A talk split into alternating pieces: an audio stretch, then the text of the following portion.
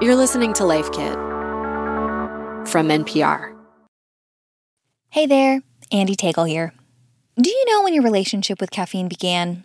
I know exactly when mine started.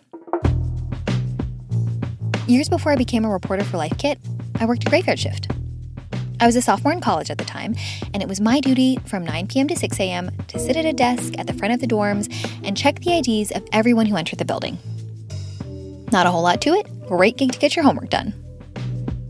The hardest part of the job was staying awake. But lucky for me, my cute little hall monitor desk sat right next to a vending machine stocked with all the best goodies. Pop-Tarts, M and M's, cup of noodles, and maybe you've guessed it, energy drinks. That was my beginning. From that summer on, before every test, every deadline, every big interview, really on any just marginally busy day for years, I needed my Monster Zero Ultra. That's the white and silver can for fellow enthusiasts. It was so much a part of my routine, it kind of became a personality trait. Maybe my drink doesn't speak to you specifically, but I'm betting that you can relate. There are millions of adult brains out there that wake up every morning and scream, caffeine, caffeine, caffeine. In fact, a twenty twenty-two survey reported that ninety-three percent of American adults consume caffeine. Of those, seventy-five percent consume caffeine at least once a day. So it's safe to say a bunch of us are stuck on the sauce. But what does that mean for us exactly? Some people, they might think that they need to cut back because they don't like the idea of feeling that they're addicted to something, or they just think that overall there's it's better for their health to cut back on caffeine. If you're listening to this, these are probably familiar feelings. Personally, I've gotten a ton of grief from friends and family about all those monsters. And there's a lot of confusing media out there suggesting that caffeine consumption is something to be curbed, cut out entirely, even feared. But I've got some news for you. Caffeine is not the enemy. Caffeine has a lot of benefits for the average person, uh, including in areas that you would have imagined it didn't. It's true. In general, when used correctly, caffeine is your friend, not your foe, and has a lot of positive effects to offer you. For one, caffeine is thought to protect your liver from cirrhosis and other liver diseases. Coffee consumption reduces your risk of type two diabetes. It's thought that for every one cup of coffee you drink, um, there's a three percent decreased risk in arrhythmia. For women, caffeine is associated with lower stroke risk. Coffee and caffeine reduces risk of Parkinson's disease. We use caffeine to treat, of course, migraine headaches and other types of headache, and uh, the list goes on and on. So, in this episode of Life Kit, understanding our pal, caffeine. We'll learn how caffeine works and why its effect varies from person to person. We'll do some more myth-busting. And we'll learn how to make sure that your relationship with that morning joe is a healthy one.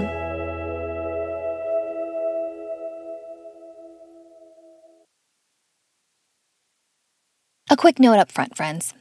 This episode features vetted medical research, but should not be taken as blanket medical advice.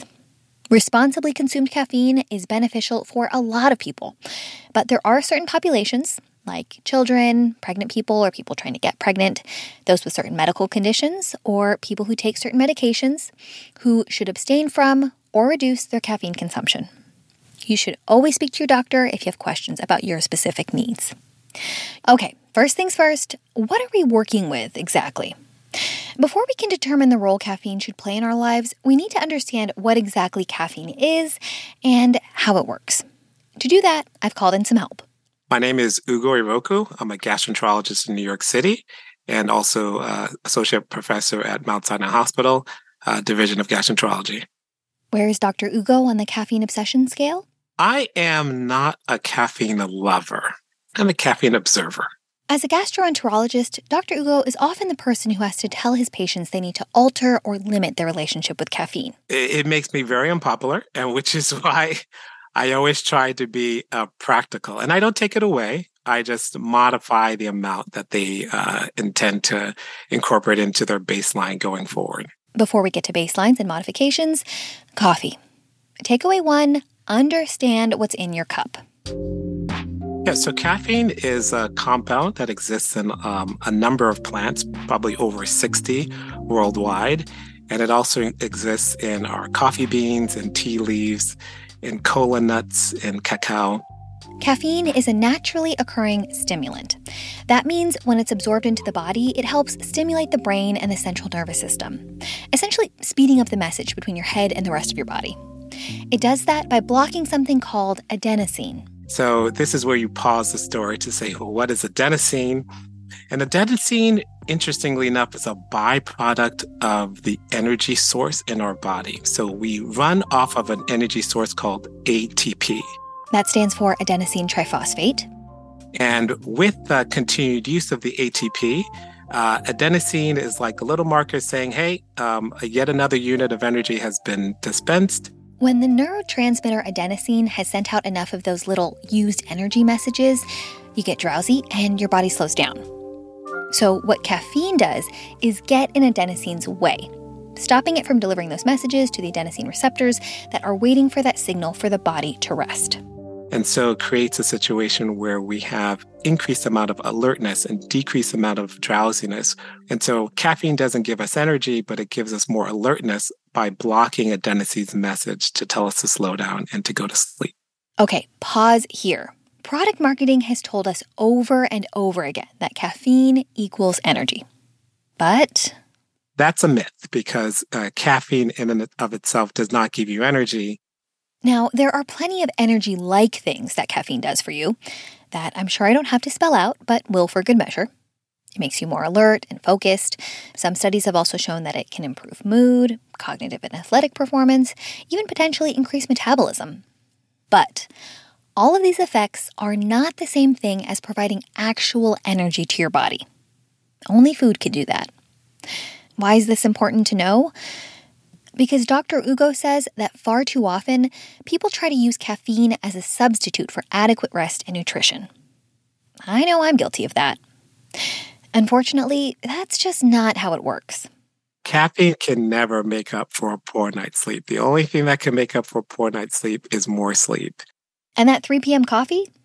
It might help you get through your afternoon hump, but it's important to know that that tired feeling will likely boomerang back to you later on in your day.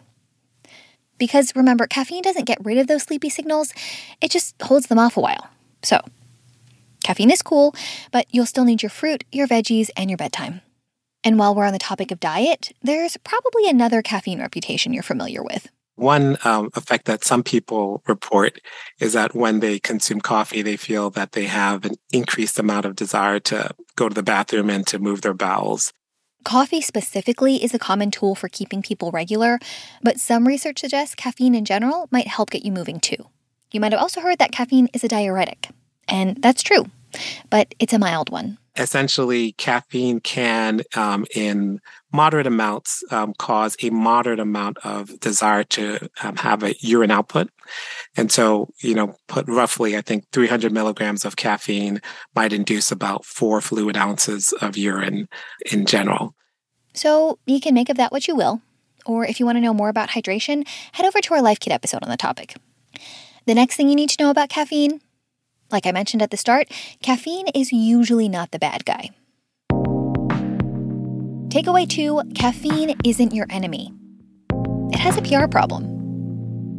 You've heard the whispers before. Caffeine stunts your growth, causes heart disease, dehydrates you. Steer clear, say the headlines. But these rumors just don't ring true for the vast majority of us. How did we get here? Pull up a cold brew and let's get into it. Marilyn Cornelis is an associate professor at Northwestern University's Feinberg School of Medicine. I do research in nutrition, genetics, and a special interest in coffee and caffeine health. Marilyn says caffeine often cozies up with bad actors, and that confuses people.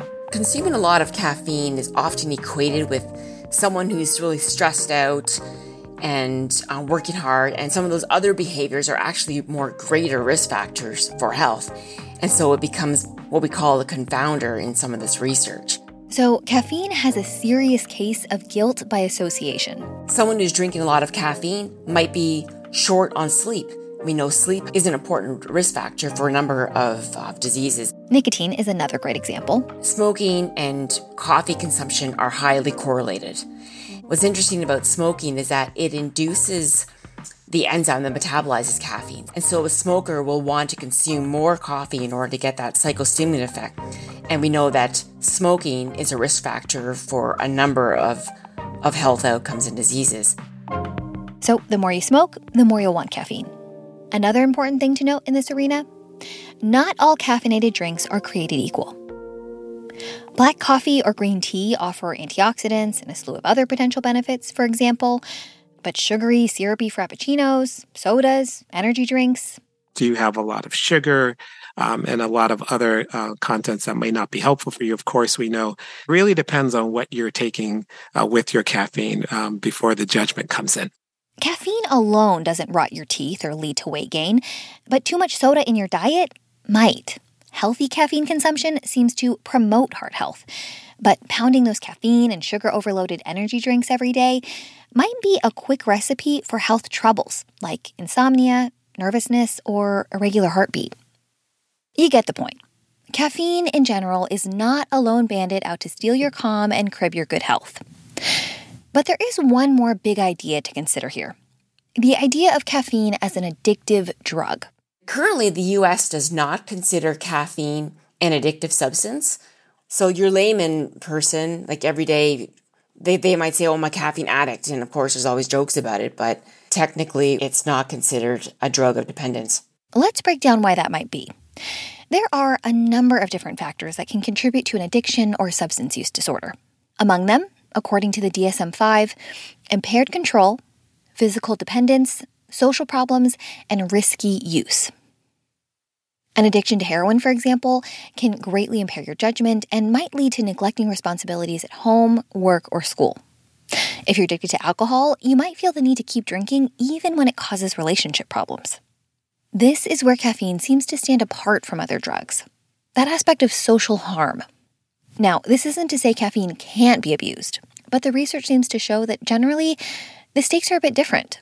Yes, I think there is no strong, clinically significant, uh, you know, adverse effects of being on caffeine the way there is with other uh, harsher chemicals like um, cocaine and uh, heroin or the like. That being said, you can build up a tolerance to caffeine, which isn't the same as an addiction. It just means over time, your body gets used to that daily coffee and can produce more adenosine receptors accordingly. And if you don't have it, you might experience withdrawal symptoms. And then there's misuse, which is, well, what it sounds like. Using substances, and in this case caffeine, at inappropriate levels or ways that could potentially lead to adverse outcomes. We've all had one cup too many and regretted it. So maybe take a pause here and take a hard look at your daily caffeine routine. Is there any part of this relationship that's harming you? Any part of your routine that just isn't sitting right? It's important to know what healthy caffeine consumption looks like for you, and to understand that it will look different for everyone, from the surface level to the cellular. And that brings us to takeaway number three. Learn your levels. Have you ever been scolded for your venti matcha latte? Given that judgmental eye when you get up for that second cup of coffee or crack open that early morning energy drink? Been there. And Marilyn has some information that might help. For her postdoctoral work at the Harvard School of Public Health, Marilyn studied the relationships between the human genome and our coffee and caffeine consumption. We found that genetic variants that were related to increased caffeine metabolism were also related to increased caffeine consumption behavior. So if an individual was genetically predisposed to metabolize caffeine very quickly, we found that they tended to consume more caffeine. Marilyn's research found that our appetite and tolerance for caffeine is written in our genetic code.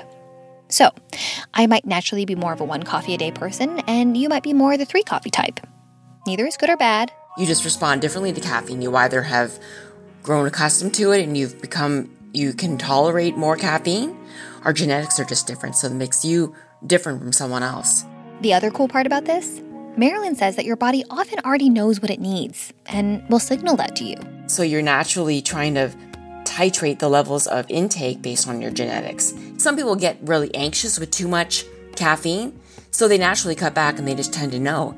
Any avid coffee drinker, they know when to cut off, um, what, you know, what's the latest that they can have a cup of coffee before it impacts their sleep.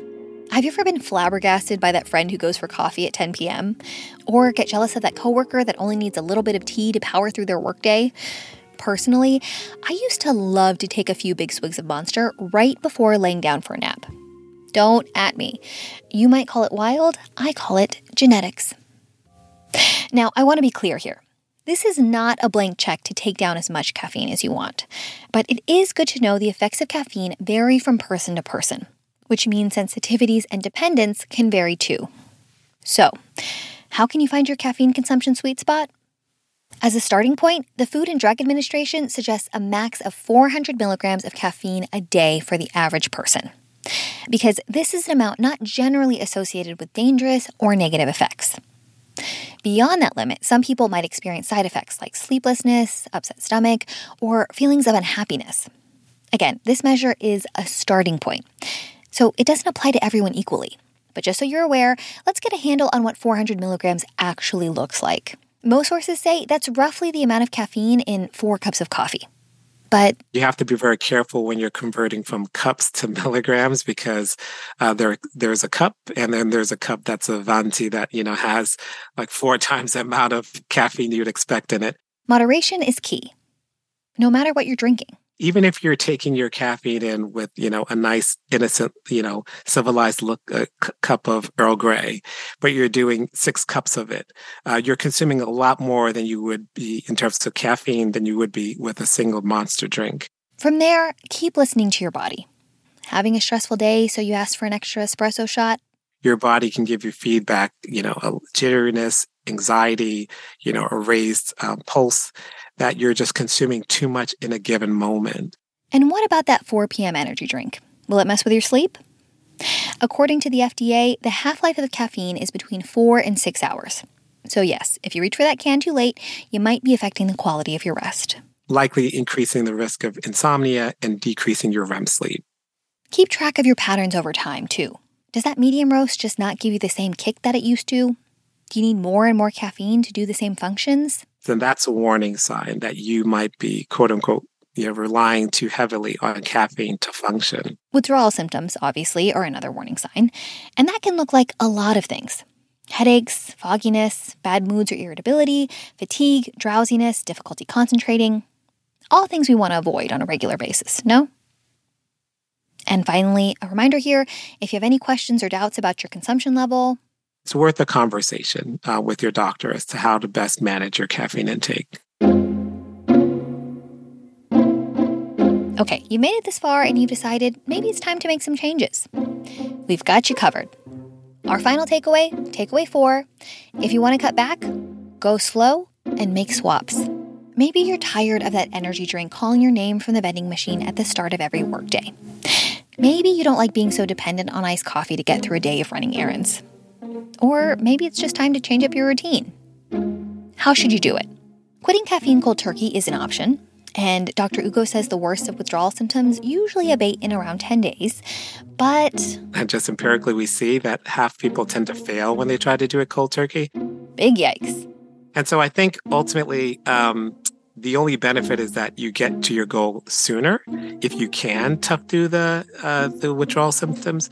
But otherwise, a slower, more tapered approach is probably the more humane way to go. Um, just do it slowly. It's a lot easier. In most cases, there's no need to make life harder than it needs to be by quitting caffeine full stop. But what does a slow approach to cutting back actually look like? Johns Hopkins University tried to answer just that question, and they had their patients uh, do a, a tapered step down in the amount of caffeine that they consumed. Let's say you normally drink four cups of coffee a day. On week one, they'd have you do three cups of coffee a day. Week two, you had to cut that down to two cups of coffee a day. One cup of coffee for week three. So far, you've cut back one cup of coffee per week. Week four, believe it or not, it would be half a cup of coffee a day. And by the fifth week, they wanted you to be down to less than fifty milligrams of caffeine a day, which ultimately ends up to being about a third or so, um, more or less, of a, of a cup of coffee. Um, and with out using more than fifteen milligrams at any one moment of time. I know what you're thinking. A third of a cup of coffee or less? Don't worry, this is just one way to do it. You know best what an optimal level of caffeine is for you. And something else to remember here, our relationships with caffeine aren't just about what it does to us physiologically. Coffee dates with coworkers, tea with grandma, Coke and popcorn at the movies. Caffeine is such a big part of our personal and social rituals. These things are significant. Maybe the whole ritual be, um, involved in obtaining our caffeine uh, does give us a, a dopamine hit. So see where you can make some swaps. Maybe you just need a fizzy drink at the movies, not a soda necessarily, and could opt for sparkling water instead of Pepsi. Maybe what you're craving in the middle of that stressful workday isn't that Americano with an extra shot, but the fresh air and the break in your day that the walk to the coffee shop affords you. Have a weekly coffee date with your bestie? Just swap for decaf. And so you can very quickly achieve a drop in your caffeine intake while still getting some of the other social and um, kind of uh, psychological cues with having your drink. Whether you're looking for a good time with friends, a way to make that work deadline, or a good study buddy for that big exam, remember, you have options. So I think as a society, it's almost like a contract. We understand that we're using this, we benefit from it, and everyone personally has the individual responsibility to make sure that um, they're using it properly. Don't be scared to change or experiment with your relationship with caffeine. The important thing is that caffeine should be a helpful friend in your corner, not the boss of you. All right, I've had a gulp of green tea and I'm ready to close this out. Let's recap. Takeaway one, understand what's in your cup. Caffeine can do a lot for you, but it's not an energy source. Sorry, friends, the only fix for a lack of sleep is more sleep. Takeaway two, caffeine is not the enemy. There are so many benefits to adding caffeine to your diet. Don't be scared by old wives' tales. Takeaway three, learn your levels. Caffeine consumption is not one size fits all. We all have different sensitivities and tendencies, so listen to your body. Takeaway four, if it's time to cut back, go slow and remember you can still savor your rituals. For more Life Kit, check out our other episodes. I hosted one on combating diet culture, we've got another on how to up your coffee game, and we've got lots more on everything from parenting to personal finance. You can find those at npr.org slash lifekit. And if you love Life Kit and want more, subscribe to our newsletter at npr.org slash lifekit newsletter. This episode of Life Kit was produced by Claire Marie Schneider. Marielle Seguera is our host. Our visuals editor is Beck Harlan. Our digital editor is Malika Grieb. Megan Kane is the supervising editor. Beth Donovan is the executive producer. Our production team also includes Audrey Wynn, Sylvie Douglas, and Mia Venkat. Julie Carney is our podcast coordinator. Engineering support comes from Brian Jarbo. I'm Andy Tagel. Thanks for listening. Whew. You know what I need? I need some caffeine. Okay, bye.